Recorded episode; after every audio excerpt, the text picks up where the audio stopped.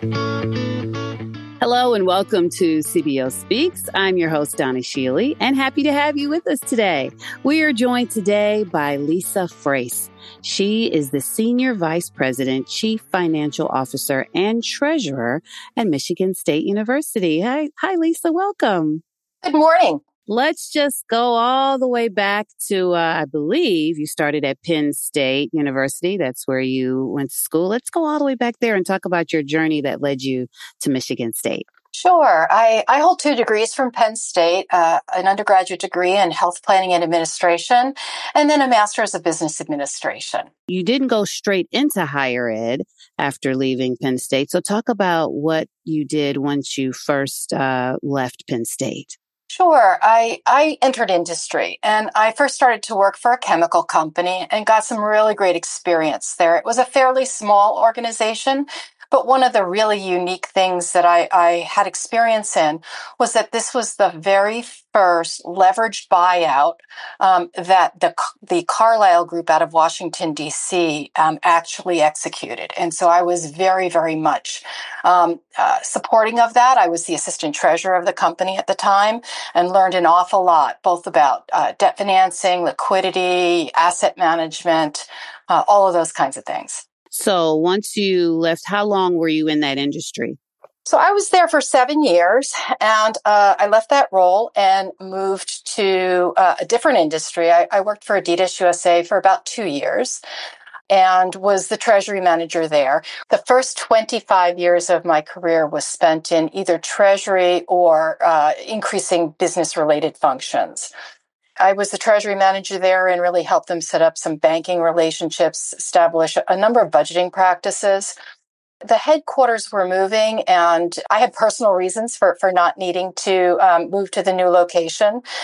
I left Adidas USA and I moved to Amtrak. And I uh, started in Treasury at Amtrak um, and had a number of roles. I was there for 12 years including being a regional CFO and uh, serving a, a short period as the interim CFO for the company. Oh, wow. Okay. So, what made you transition into um, higher ed? I had a number of colleagues and, and in fact, someone that I considered a, a, mentor who had moved into higher ed. And I had spent an awful lot of time uh, talking to them about the, the values and benefits uh, of moving to higher ed. One of the things that really attracted me to higher ed and that keeps me in higher ed is the ability to change lives. I myself was a Pell Grant recipient, and I know that my trajectory in life was so substantially changed by my ability to access higher education. And I really believe that it, it is the one thing that doesn't depreciate our education, our, our knowledge, our learning doesn't depreciate and it's something that in fact appreciates over time. Is Michigan State the first higher ed school that you went to? No, uh, I've been in higher ed now for, um, for almost 20 years. Uh, when I left Amtrak, I went to Arizona State University. And I went to Arizona State University as the Associate Vice President and Chief Budget Officer and really uh, learned an awful lot about higher ed, uh, finance, functions, uh, thinking about how to um, not only think about how the resource allocation happens, but what the impact from those resource allocations are on the outcomes for our financial statements. I like to joke that I think in matrix when someone asks, asks me, how will this affect us? I think about the sources and uses the way one might think about managing the institution internally, but then I also try to translate that into how does that impact our uh, audited financial statements, our operating statement, our balance sheet. Um, so I actually do joke. I like to think in matrix. I like that. So after um, you were there, then where was your transition after that? I spent uh, a little over two years at University of California, Davis, uh, and there I had a, a, slightly broader, expanded role. In addition to the budget functions, I, I had oversight for accounting and accounting, procurement, and, and, and some related functions. I effectively um, was the um, chief finance and budget officer, reporting into the vice chancellor there. And then the opportunity for Mich- at Michigan State University presented itself. When I saw the job description, it was it was almost as though someone had used my resume to write the position description. It just aligned so well with my experience. Their needs aligned, and I threw my hat into the ring, and obviously it was successful. Michigan State University is such a fantastic institution with a long history. Really proud of our land grant history. Uh, we were the first land grant in the, in the country. We date back to 1855, and we're very, very proud of that relationship to the agricultural community, but also to really advancing knowledge and discovery. Talk a little bit more about the land grant opportunity. That's pretty historic. Give us a little bit more insight on that. The institution was was was founded in 1855.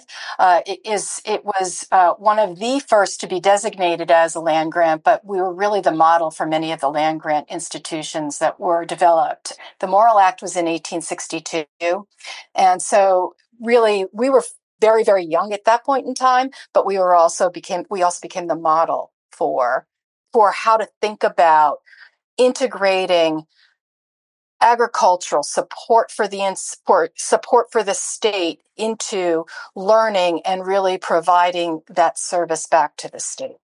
So how long have you been at Michigan State first of all and then talk about everything or you know what you're responsible for in your role? So I've been at Michigan State University for a little over two and a half years, uh, and I'm responsible for the finance functions at uh, at MSU including accounting, student services, tax, budget and planning, treasury, contracts and grants accounting. Um, you know, so really it is, it is uh, the typical finance suite, but really there is integration along many, many peers at, at, at MSU. Um, I like to think of myself as a strategic partner and really think about how to accomplish things in a smart financial way. So, what would you say you spend most of your time working on during a typical day for you? You know, since since the pandemic, it's Zoom meetings. And it's unfortunate because one of the things that we had prior to the pandemic was transition time between meetings, and you could really think through what you had just talked about and have time to, as you move to your next meeting, really think through the next steps. And, and so that winds up being pushed to the end of the day, unfortunately. But really, in terms of the functional areas, it, it can be any number of things. We may be looking at budget activity. We're in the process of implementing a new budget system and ultimately with the, with the goal of putting in place a new budget model. We um, have some very innovative programs going on in Treasury, and so we're uh, on the cutting edge in, in one particular program, which I can talk about in a little bit. But um, you know, it might be in, in that arena. It may be with my peers uh, in in the you know President's Council, really understanding some of the issues and providing feedback there is not a typical day. It's, it varies, I'm sure, from day to day, which piece of the pie you're focused on, I'm sure. So that's a really good point about the Zoom meetings because I never really thought about that. And being going from one to the next and not being able to process what you just you know, accomplished and kind of having to wait to the end of the day. I, have never heard anyone really mention that, but that is a, a big um, issue that can be um, doing back to back. So I'm surprised that you all are still doing that. So are you all ever going to come back together? Is this something that they're like, you know what, we love the Zoom meetings? a number of us are still are on, on, campus. I'm on campus almost every day.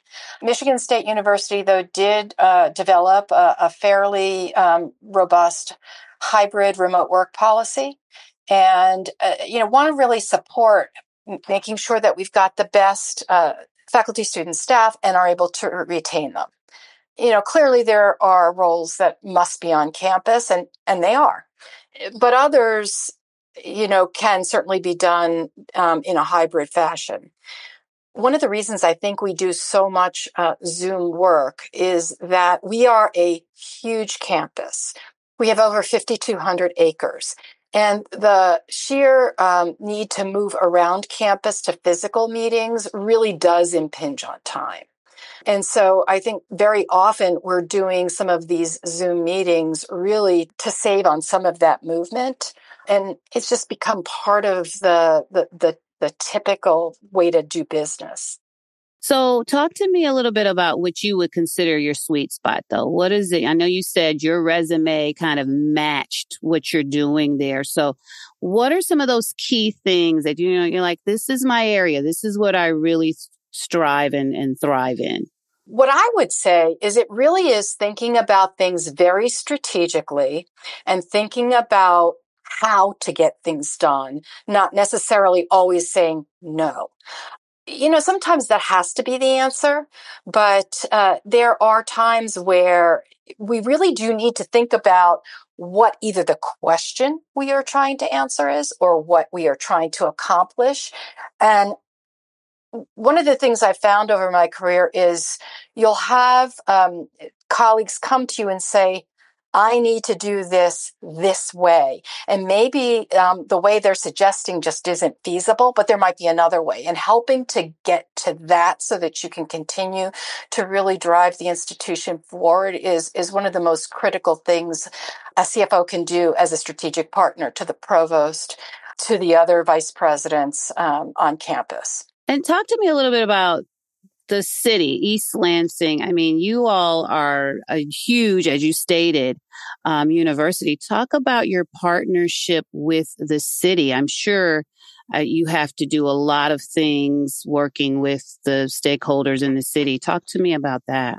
Yeah, that's something that I get a little, I'm, I'm a little bit less directly involved with and, and, and much more behind the scenes, uh, you know, uh, as, as a partner to both our government affairs group and to, and frankly, our police. Okay. Okay. Because I know that I'm sure you all are probably a good financial piece of the community though there in the, in the city. So as you talk to us about moving from you were working in corporations, Amtrak and Adidas, and then you moved to higher ed. What do you say? What, what, what, could you say were some of the big changes that you noted as you moved into higher ed if you had to compare the two? In terms of, of higher ed finance, it, it is more complex than anything I've ever seen. Um, you know, really just because you need to think about tracking and managing funds at a very, very discrete level so that you can ensure that you're using those funds in the way that whomever provided those funds intended. So, for example, donor gives a, a gift, you, you need to make sure you're complying with donor intent. Contracts and grants accounting, you need to deliver on whatever that contract or grant is. The same thing with housing and dining revenues. You need to use those revenues to pay the cost of housing and dining. And so it really is, is a whole lot of very, very small businesses all wrapped into one. Corporations don't do that. It, it, it is a single set of revenues. They don't, they don't track by fund or by even discrete use. On the other hand, I was able to bring some fairly standard practices in in in uh, in the corporate world into my first role in higher ed. And the funny thing about that is, you know, I'll use one as as an example, just the um, approach to budgeting and then periodically forecasting and having a feedback loop was not something that was common practice in higher ed when I entered higher ed in, in the early 2000s. And I didn't really think it was revolutionary until I was at a conference. It was an NACUBO conference, and I heard another institution reporting on doing uh, something that was similar. They were in development, and the number of questions and and feedback in that room was pretty pretty telling. And I thought I did this five years ago. Mm, yeah. Uh, I just didn't know that I needed to go out and talk about it. And so that's one of the things I think that's very different about higher ed is we are incredibly good at sharing and really being willing to help other higher ed institutions with problems um, because we're not all unique in terms of all of the things that we're experiencing and very often there's someone who has seen something and and been able to come up with a solution that others might be able to benefit from. And it's one of the real values that that NACUBO and the regional ACUBOs bring to to our members. So talk to me about some challenges. Maybe there was a time in your career where you had a, a, a lesson and you kind of, you know, learned the hard way, but you if you had to do it again you would you would have done it a little differently is there something that stands out when when i say that i, I think probably un- really understanding better the the nature of shared governance and and and not underestimating the need to make sure that faculty and staff frankly have input into decision making i had a project at one point that we moved forward with we did consult perhaps not as broadly as we should. And I build that into everything I do now. Oh, wow. Yeah. Yeah. Shared governance. I, I hear that a lot. The faculty and the provost are incredible partners. And what I like to try to remind uh, my team is that our roles exist in support of the mission, and the mission is education, it is research and it is public service. Uh, everything else is really done in support of those three pillars of our mission. They're not siloed. We're working together. So, talk to me about mentorship. You've been doing this for quite some time. So, talk to me about some of the mentors that you've had along the way that really pushed you and helped you uh, to be where you are today. And then talk to me about how you're reaching back because I know that you've had, you have vast experience and I know that you have some sort of succession plan in place, I'm sure, hopefully, and that uh, you are reaching back and mentoring others. So let's just talk a little bit about mentorship. You know, I think mentorship uh, evolves over time. You know, I can think about each each um, organization I was in and how, uh, even if it wasn't a formal mentorship uh, relationship, there there was always an ability to learn. And sometimes it was formal and sometimes it was informal. But I think one of the things that uh, is critical is, is identifying really the the qualities that you're looking to develop in your own career and identifying those people who exhibit those qualities and can help you really shape your own your out your own outcomes. And i think that's critical. One of the things as i got into higher ed and and i i would say i delayed just a little bit after having got into higher ed but i i did become extraordinarily active in WACUBO and a number and that because i was out west. And a number of the colleagues in WACUBO really did serve as real role models and really helped me to really think through and pave the path of my own career development. I also had many opportunities to learn to do many things that I never would have done in the university setting. You know, so for example, I was very active in helping to deliver on professional development programs and I had to book speakers and I had to, you know, take think through venues. I never would have thought to do that and yet it has served me well. Just some of those event planning and, and contract management skills have, have really served well in many other ways and I still value those friendships and those relationships, and and that has you know also is true within um, NACUBO, and and it's always lovely to go to the annual conference and see folks I haven't seen in a, in a year, but you know it, it's doesn't matter that it's been a year. We uh, we really enjoy um, reconnecting. Yeah, that's great. It's great commercial for NACUBO. so that was awesome. And so talk to me about, you know, your mentorship and how you're reaching back to others and who are you? How do you get the next person ready that's coming up in the ranks? There, there are a number of ways that I've done that frankly, both in, in the professional organizations where a need was identified, I became known for being able to identify someone who might be able to fill a role and, and recruit people into key positions.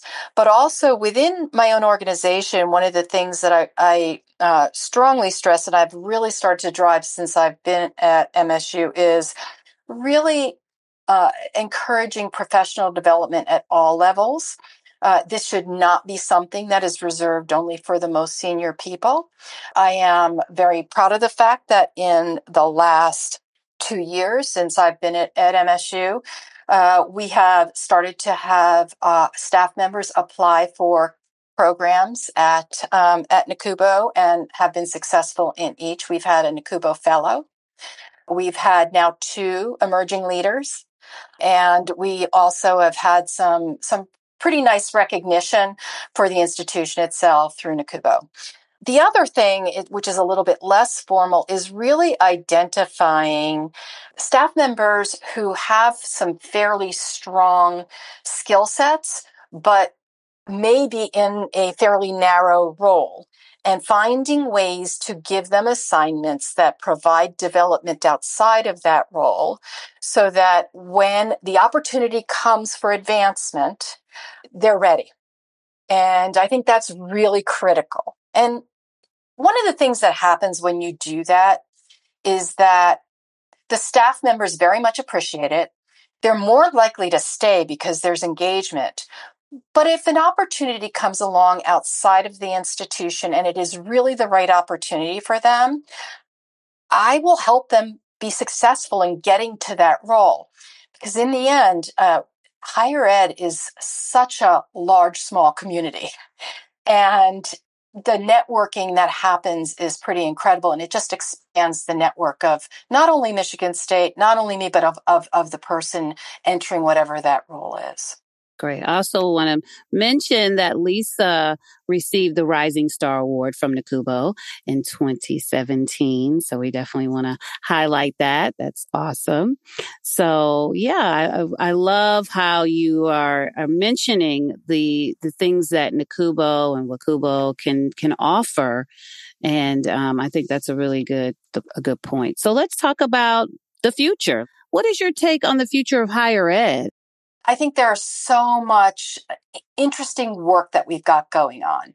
I mentioned the, you know, the budget model redesign, and I do have some fairly deep expertise in, in budgeting, but we've also brought on a, a team that, uh, really does have that expertise. So I'm uh, not in the day to day on that. One of the other things that we're doing that I think is incredibly creative and I'm very excited about and was underway when I, I got to MSU, but really I have um, embraced it and we're moving it forward is looking at issuing the municipal bonds, tax exempt municipal bonds using native blockchain technology. And we are very close to being able to do that. We are thinking, and we've presented on this at, at NACUBO and, and some other um, conferences. And so th- it's not a secret. Uh, we do think it's probably early next calendar year. We're getting that close, but we will be the first uh, organization in the country to do this. And so there are many hoops that you jump through when something is brand new like that. I liken it to back probably 40 years ago when bonds were issued physical bonds were printed and delivered to a trustee who put them in a safe and then you know then they were just redistributed as they were bought and sold and eventually that made way to an electronic recording but it, it's basically a, a ledger recording uh, that is done this will that is the next iteration in that journey I've been asked the why. Why are we doing it? Well, it really is the wave of the future. It is the likely way that bonds and securities will be transacted in the future. Europe and Asia are already doing it. And so we really do think it is the wave of the future. We are working on risk mitigation. We've cho- chosen a relatively small but innovative project to demo this um, so that it really doesn't become a very large dollar issuance. Um, you know, in the whole scheme of things, it's about a $38 million issuance, and that's a fairly small issuance as our is- issuances typically go. We're usually in the hundreds of millions of dollars because we try to leverage scale and we, we don't do it very often. But we did want to mitigate risk along a number of, of avenues by, by thinking through what those things might need to be. So pretty excited about that. Yeah, that is exciting. That's very exciting. The other thing that was really interesting about this project and really how it aligns with the mission of the institution is it originated from uh, a, a group of faculty, students, and staff coming together uh, about five years ago and thinking about blockchain technology as it was starting to become known and, and how uh, MSU could think about it. And one of the first things that happened was that there were some uh, components of coursework that started to focus on blockchain, what it was in the business school, blockchain, what it was, how it might be used in the future. But then this same advisory group quickly identified that um, issuing bonds through a, a reputable financial institution would likely be the next most likely application for the use of blockchain technology. And so we've had students, faculty, and staff advising us along the way, even as we issued RFIs and other things. The students established the Spartan Blockchain Club. Several of those students have gone on to get very interesting jobs because they were involved. And so it really then does loop right back around to our mission to really evolve knowledge and to support students through learning and, and serving our state. That's awesome that they started the club. That's really good. So, are there any final points you want to make as we close out and, you know, talk about something, any other things that you see for yourself on the horizon? Uh, well, I think, you know, if you don't mind, I'm going to loop back to, you know, uh, where the future of higher ed is. With regard to the future of higher education, we're really at a crossroads and we know that the political winds are, are really tough at the moment with the price of, of, of education, although folks tend to focus on the sticker price and not necessarily the true cost of, of attending, but also whether or not a, a degree uh, is worth the, the the cost. And I I clearly see that my trajectory in life changed because I received my two degrees. But I think we have to think about how we address that, how we evolve, and we will need to be nimble, creative, and really think about being flexible. Uh, what we've done in the past can't continue to be what we do in the future any any industry that uh, stays in its past won't really be particularly successful. Now, that doesn't mean we can't honor our past, recognize our past, and celebrate it. But what we need to do is take the best of our past and really be always looking and scanning into the future to see what kinds of technologies, what kinds of changes, what kinds of political changes we need to address um, so that we can really then address the concerns of, of our constituencies. Yeah, for sure. For sure. Well, thank you so much for joining us today. We really appreciate you sharing with us, sharing your path, and sharing your knowledge, your wealth of knowledge with us today. Well, thank you. I was really pleased to be with you for sure. And we want to thank you all for joining us today for this episode of CBO Speaks, brought to you by the National Association of College and University Business Officers. You can find resources for today's episode as well as a wide variety of research and tools at nacubo.org. Make sure you subscribe to CBO Speaks wherever you get your podcasts and so that you can get the latest episodes instantly. And on behalf of Lisa Frace, from Michigan State University. I want to thank you for joining us on CBO Speaks. I'm Donna Schiele. Be well. CBO Speaks is a production of the National Association of College and University Business Officers. Audio engineered by Andy Nelson and True Story FM. Music by Michael Beam. Post production support by Janelle Dempsey. And I'm your host, Donna Schiele. Thank you for listening.